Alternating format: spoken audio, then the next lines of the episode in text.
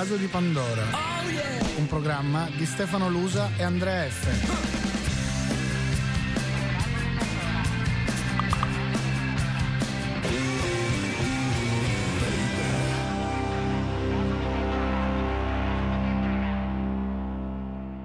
E torniamo in onda il vaso di Pandora, parliamo dell'accordo tra Italia e Albania, lo, per, eh, lo facciamo con Gentiola Marti dell'Osservatorio Balcani e Caucaso che saluto, buongiorno.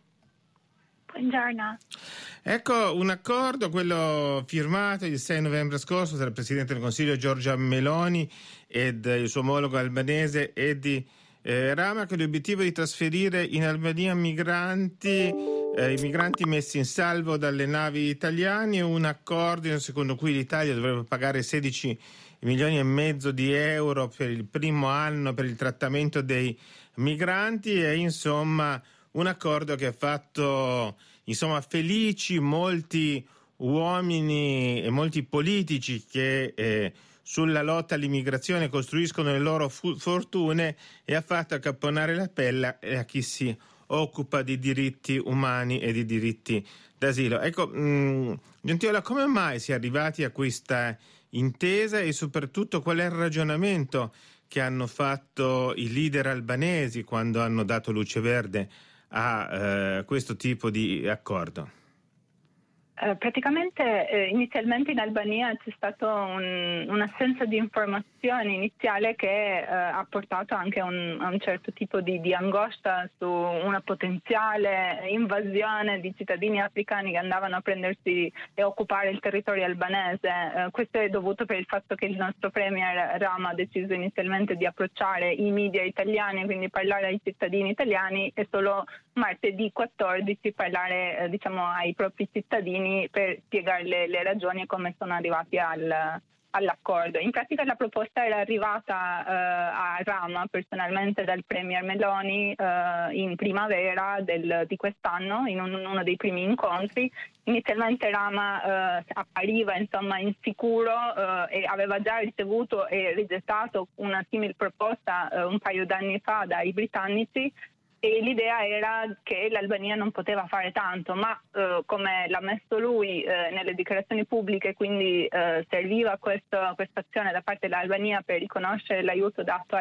dall'Italia ai cittadini albanesi negli anni scorsi, eh, l'Albania ha appunto accettato di eh, ospitare e questa eccezione veniva fatta soltanto per l'Italia. Uh, il contributo ovviamente il Premier um, l'ha detto ma diciamo che era facilmente uh, concepibile come idea anche dai cittadini che l'Albania di fronte alla sfida migratoria uh, che è pressante per l'Europa in questo momento può fare poco o diciamo anche le capacità sono limitate però eh, diciamo che ehm, dal punto di vista eh, politico eh, questa iniziativa avrebbe aumentato la reputazione del paese eh, di fronte all'arena internazionale, considerando che l'Albania in, negli ultimi mesi, ma diciamo anche negli ultimi due anni, sta cercando di emergere nei diversi fora, eh, sia a livello delle Nazioni Unite ma anche delle varie agenzie, anche questo avrebbe aiutato insomma, eh, il cambiamento dell'immagine del paese all'estero che in ritorno avrebbe più flussi di, di turismo perché altro in questo momento è difficile che, che possa fare. Ecco, L'Albania che questo, proprio quest'anno è stata una delle mete turistiche di molti italiani, magari ne parleremo dopo, però insomma un accordo che secondo molti, tolto il fatto che sembra ancora alquanto fumoso, eh, senza linee guide concrete e eh, insomma qualcuno dice anche in aperta violazione con le norme del diritto internazionale ed europeo. Uh, sì, in, nel caso albanese o diciamo nel livello di politica uh, interna c'è stato un quasi fronte comune contro questo accordo stipulato dal Premier e questo ha portato poi il Premier anche a dichiarare che l'avrebbe portato in discussione in Parlamento però ancora non sappiamo uh, le tempistiche. Sappiamo che uh, comunque il Partito Democratico, per quanto frammentato in due correnti che, che vanno in parallelo, anche se un unico partito ufficialmente uh, per il Parlamento, entrambi sono d'accordo e si sono unificati di portare l'accordo davanti alla Corte Costituzionale. Uh, però una volta che uh, questo accordo ven- viene uh, iniziato ad essere implementato, quindi del tempo ci vorrà mentre le organizzazioni eh, non governative, anche una, un specifico un'alleanza di 29 organizzazioni, sono, hanno fatto una lettera aperta eh, appunto per allinearsi con le preoccupazioni dell'Amnesty International ma anche di altre eh,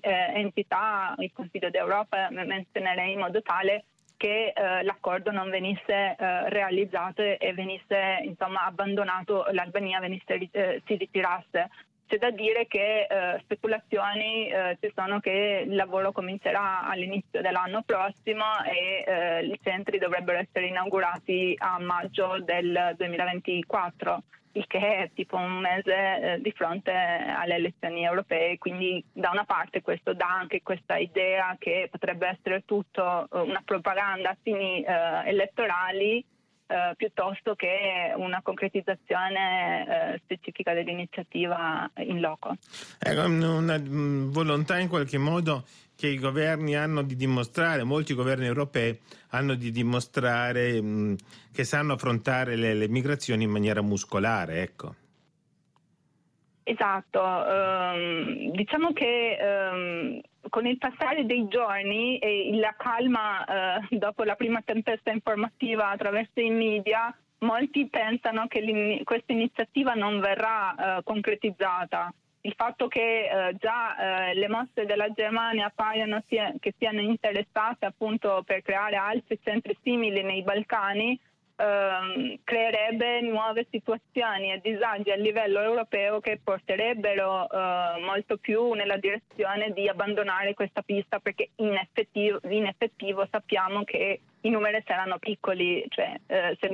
guardiamo i numeri eh, dei cittadini richiedenti asilo che dovrebbero essere rimpatriati dall'Italia eh, ai, nei propri paesi d'origine, che sono tipo 3-4 mila, l'Albania molto probabilmente diventerà soltanto un campo di accoglienza per 18 mesi di questi cittadini che poi verranno eh, riversati eh, nel continente, eh, cioè nell'altra parte del territorio, quindi in Italia, e ci saranno solo costi di spostamento e nient'altro. Anche perché, non, per capi- che... anche perché non si capisce, perché se non si riescono a deportare dall'Italia si dovrebbe riuscire poi a deportarli dall'Albania.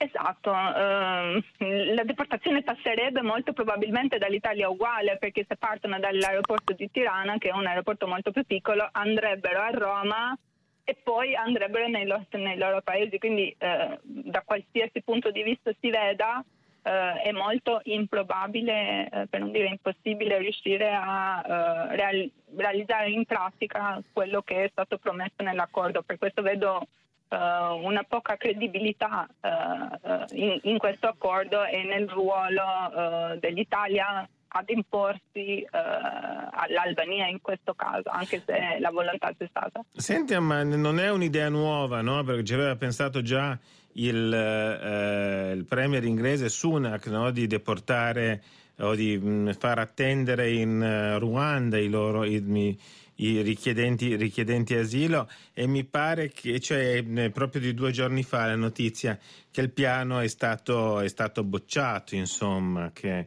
eh, si è capito esatto. che le cose non, non reggevano dal punto di vista, dal punto di vista legale.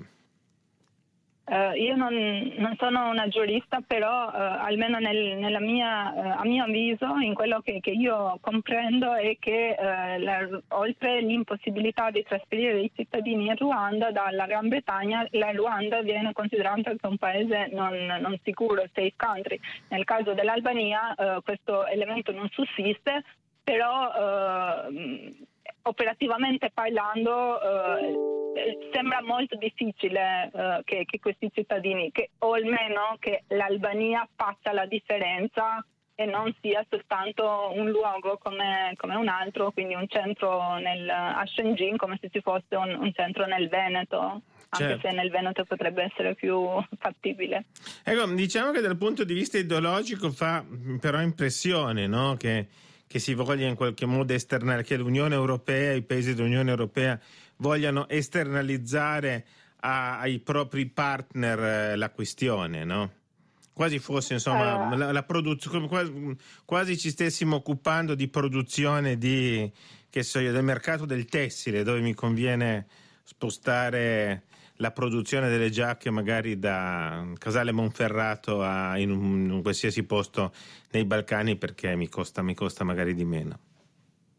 Eh, sono molto d'accordo, questa è una dimensione molto dolorosa e inumane, eh, inumana direi, perché eh, trattare proprio questi cittadini come se fossero merce e spostarli proprio secondo una scacchiera sotto fini politici e lenti eh, di ingrandimento specifiche non aiuta uh, allo sviluppo anche alle fondamenta su, su, cui si è costruita l'Unione Europea, ma anche i diritti dell'uomo uh, riconosciuti a livello internazionale. Uh, quello che mi preme è il fatto che oltre i paesi del, dell'UE, ormai anche i paesi dei Balcani abbiano recepito questo modo di pensare andando oltre al, ai pilastri su cui si fondano i propri partiti. Nel caso dell'Albania è un partito socialista di sinistra che arriva oltre a fare, eh, cioè, guardare soltanto dal punto di vista program- eh, pragmatico, ma anche di calcoli eh, di immagine, eh, piuttosto che della vita di, proprio di quelle persone è, è, doloroso da pensare, pensando anche che gli albanesi appunto erano eh, proprio eh, persone che, che migravano in massa in quegli anni Uh, dopo la caduta del muro. Sì, sì anche, anche, la spiegazione, noi abbiamo accolto voi, adesso voi accogliete questi, cioè diventa, diciamo, anche la spiegazione esatto. che è stata data, diciamo che mh, mm, è, è, stata... Era stata insomma, um, non, non, so, non, saprei neanche come definirla, no? ma insomma mi pare che, mi pare che mh, dal punto di vista oggettivo abbia anche poco fondamento perché poi, poi, si potrebbe discutere su quella che è stata la, l'accoglienza data ai profughi arrivati con la Vlora a Bari, insomma è andato abbastanza bene ma non tutto è andato ottimamente anche in, quegli, anche in quegli anni lì insomma. Assolutamente, poi da pensare che la rivolta eh, insomma, dei cittadini eh,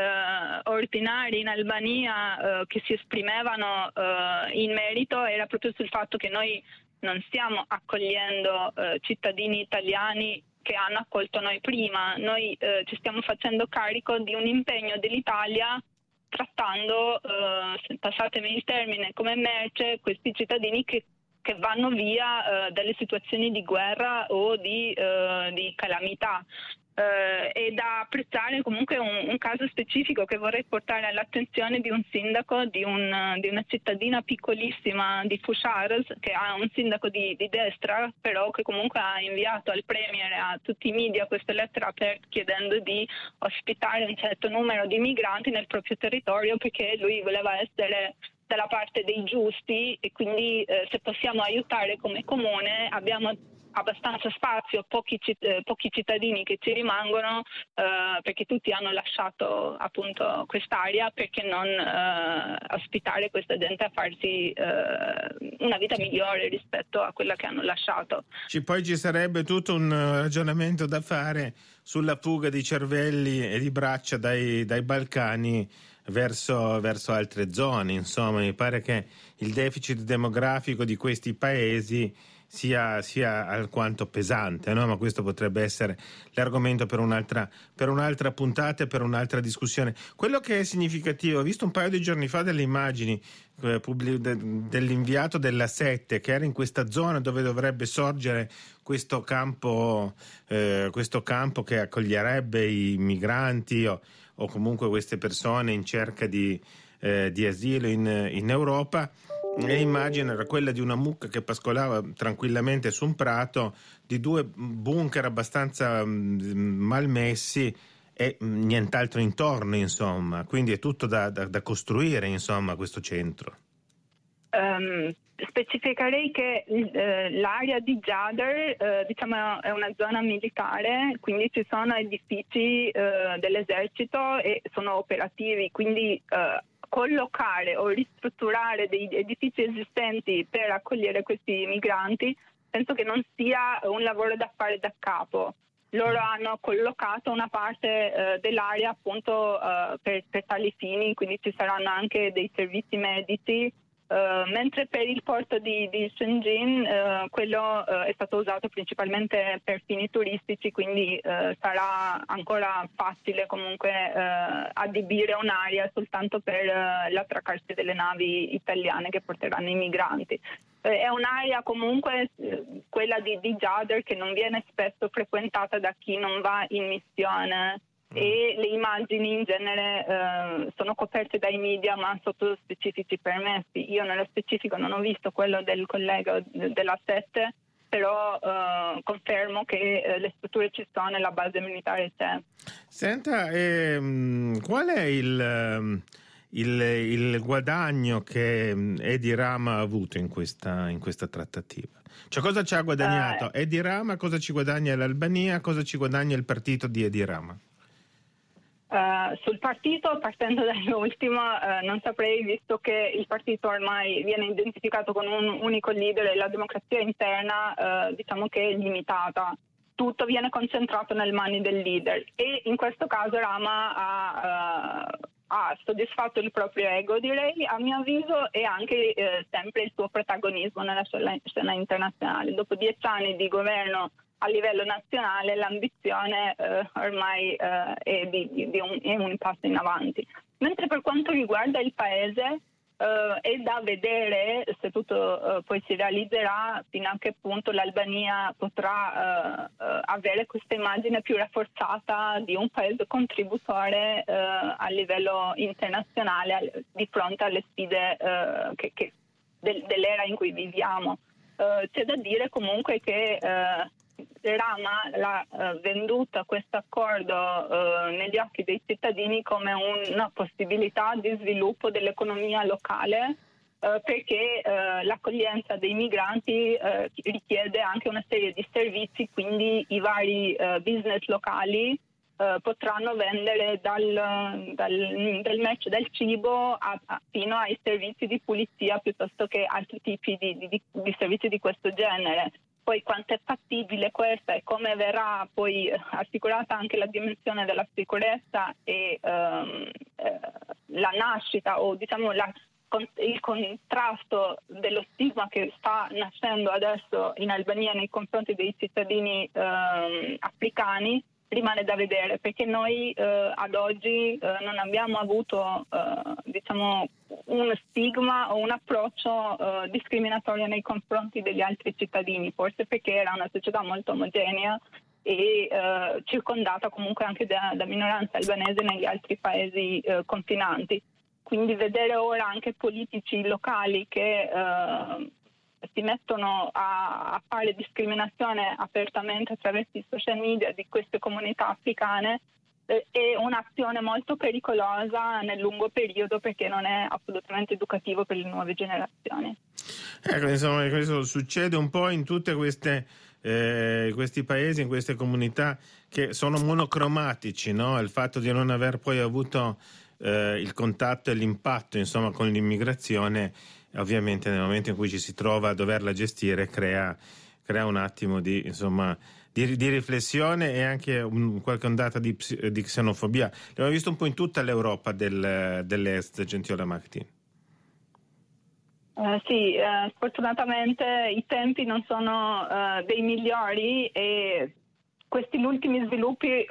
se, se, voglio valutare la, parte, la dimensione più positiva di questi sviluppi è quella che i cittadini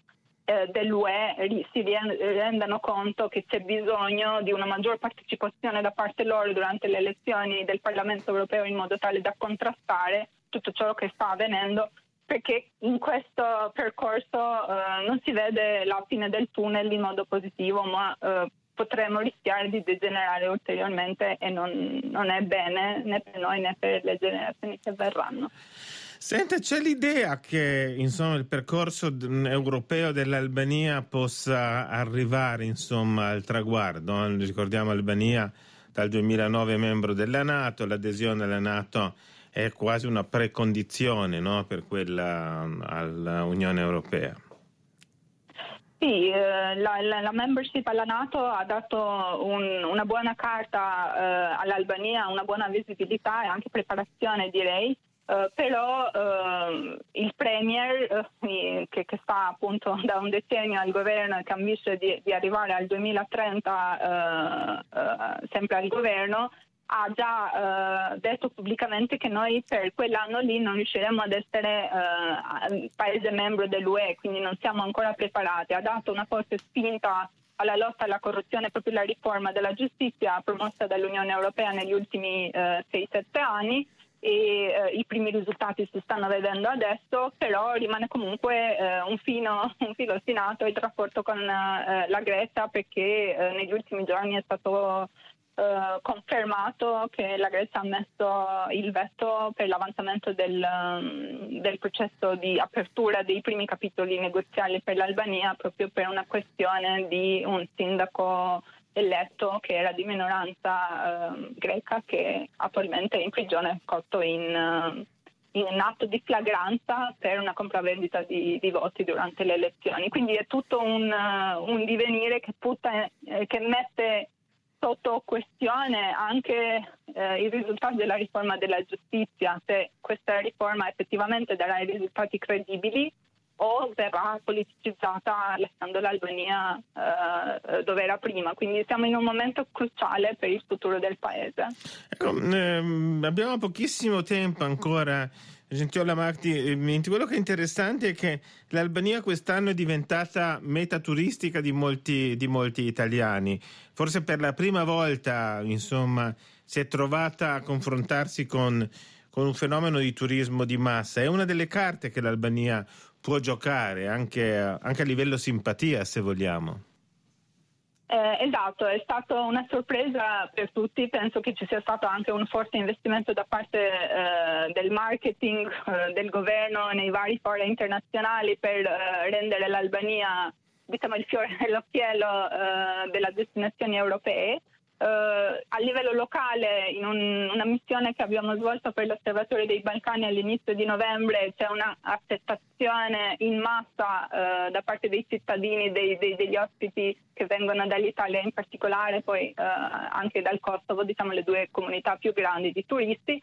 però eh, c'è da dire che rimane comunque preoccupante le capacità eh, locali che l'Albania ha di eh, ospitare. Qua, qui non mi riferisco soltanto agli alberghi, quindi eh, ai luoghi di soggiorno, ma anche all'infrastruttura. Per raggiungere da una città all'altra 30, di 30 km ci si mette anche un'ora e mezzo perché non eravamo eh, abbastanza eh, preparati. C'è da dire che questo primo anno potrebbe servire da spinta in modo tale da portare avanti gli investimenti infrastrutturali con molta più ve- velocità di prima e eh, vedere l'anno prossimo se i risultati verranno replicati anche i numeri saranno soddisfacenti, quindi superando questi 9, milioni che eh, sono stati raggiunti nei primi dieci mesi. Ecco, insomma, 30 anni dalla caduta del, del regime, la tenuta democratica del paese, Gentile Marti, com'è? Beh, direi che eh, ci sono stati dei passi in avanti eh, per quanto riguarda la democrazia in generale. Uh, c'è molto da fare ancora, però non uh, darei la responsabilità soltanto al governo e al Partito Socialista in sé, perché il problema in Albania è che manca effettivamente un'opposizione e quando uh, un attore manca ovviamente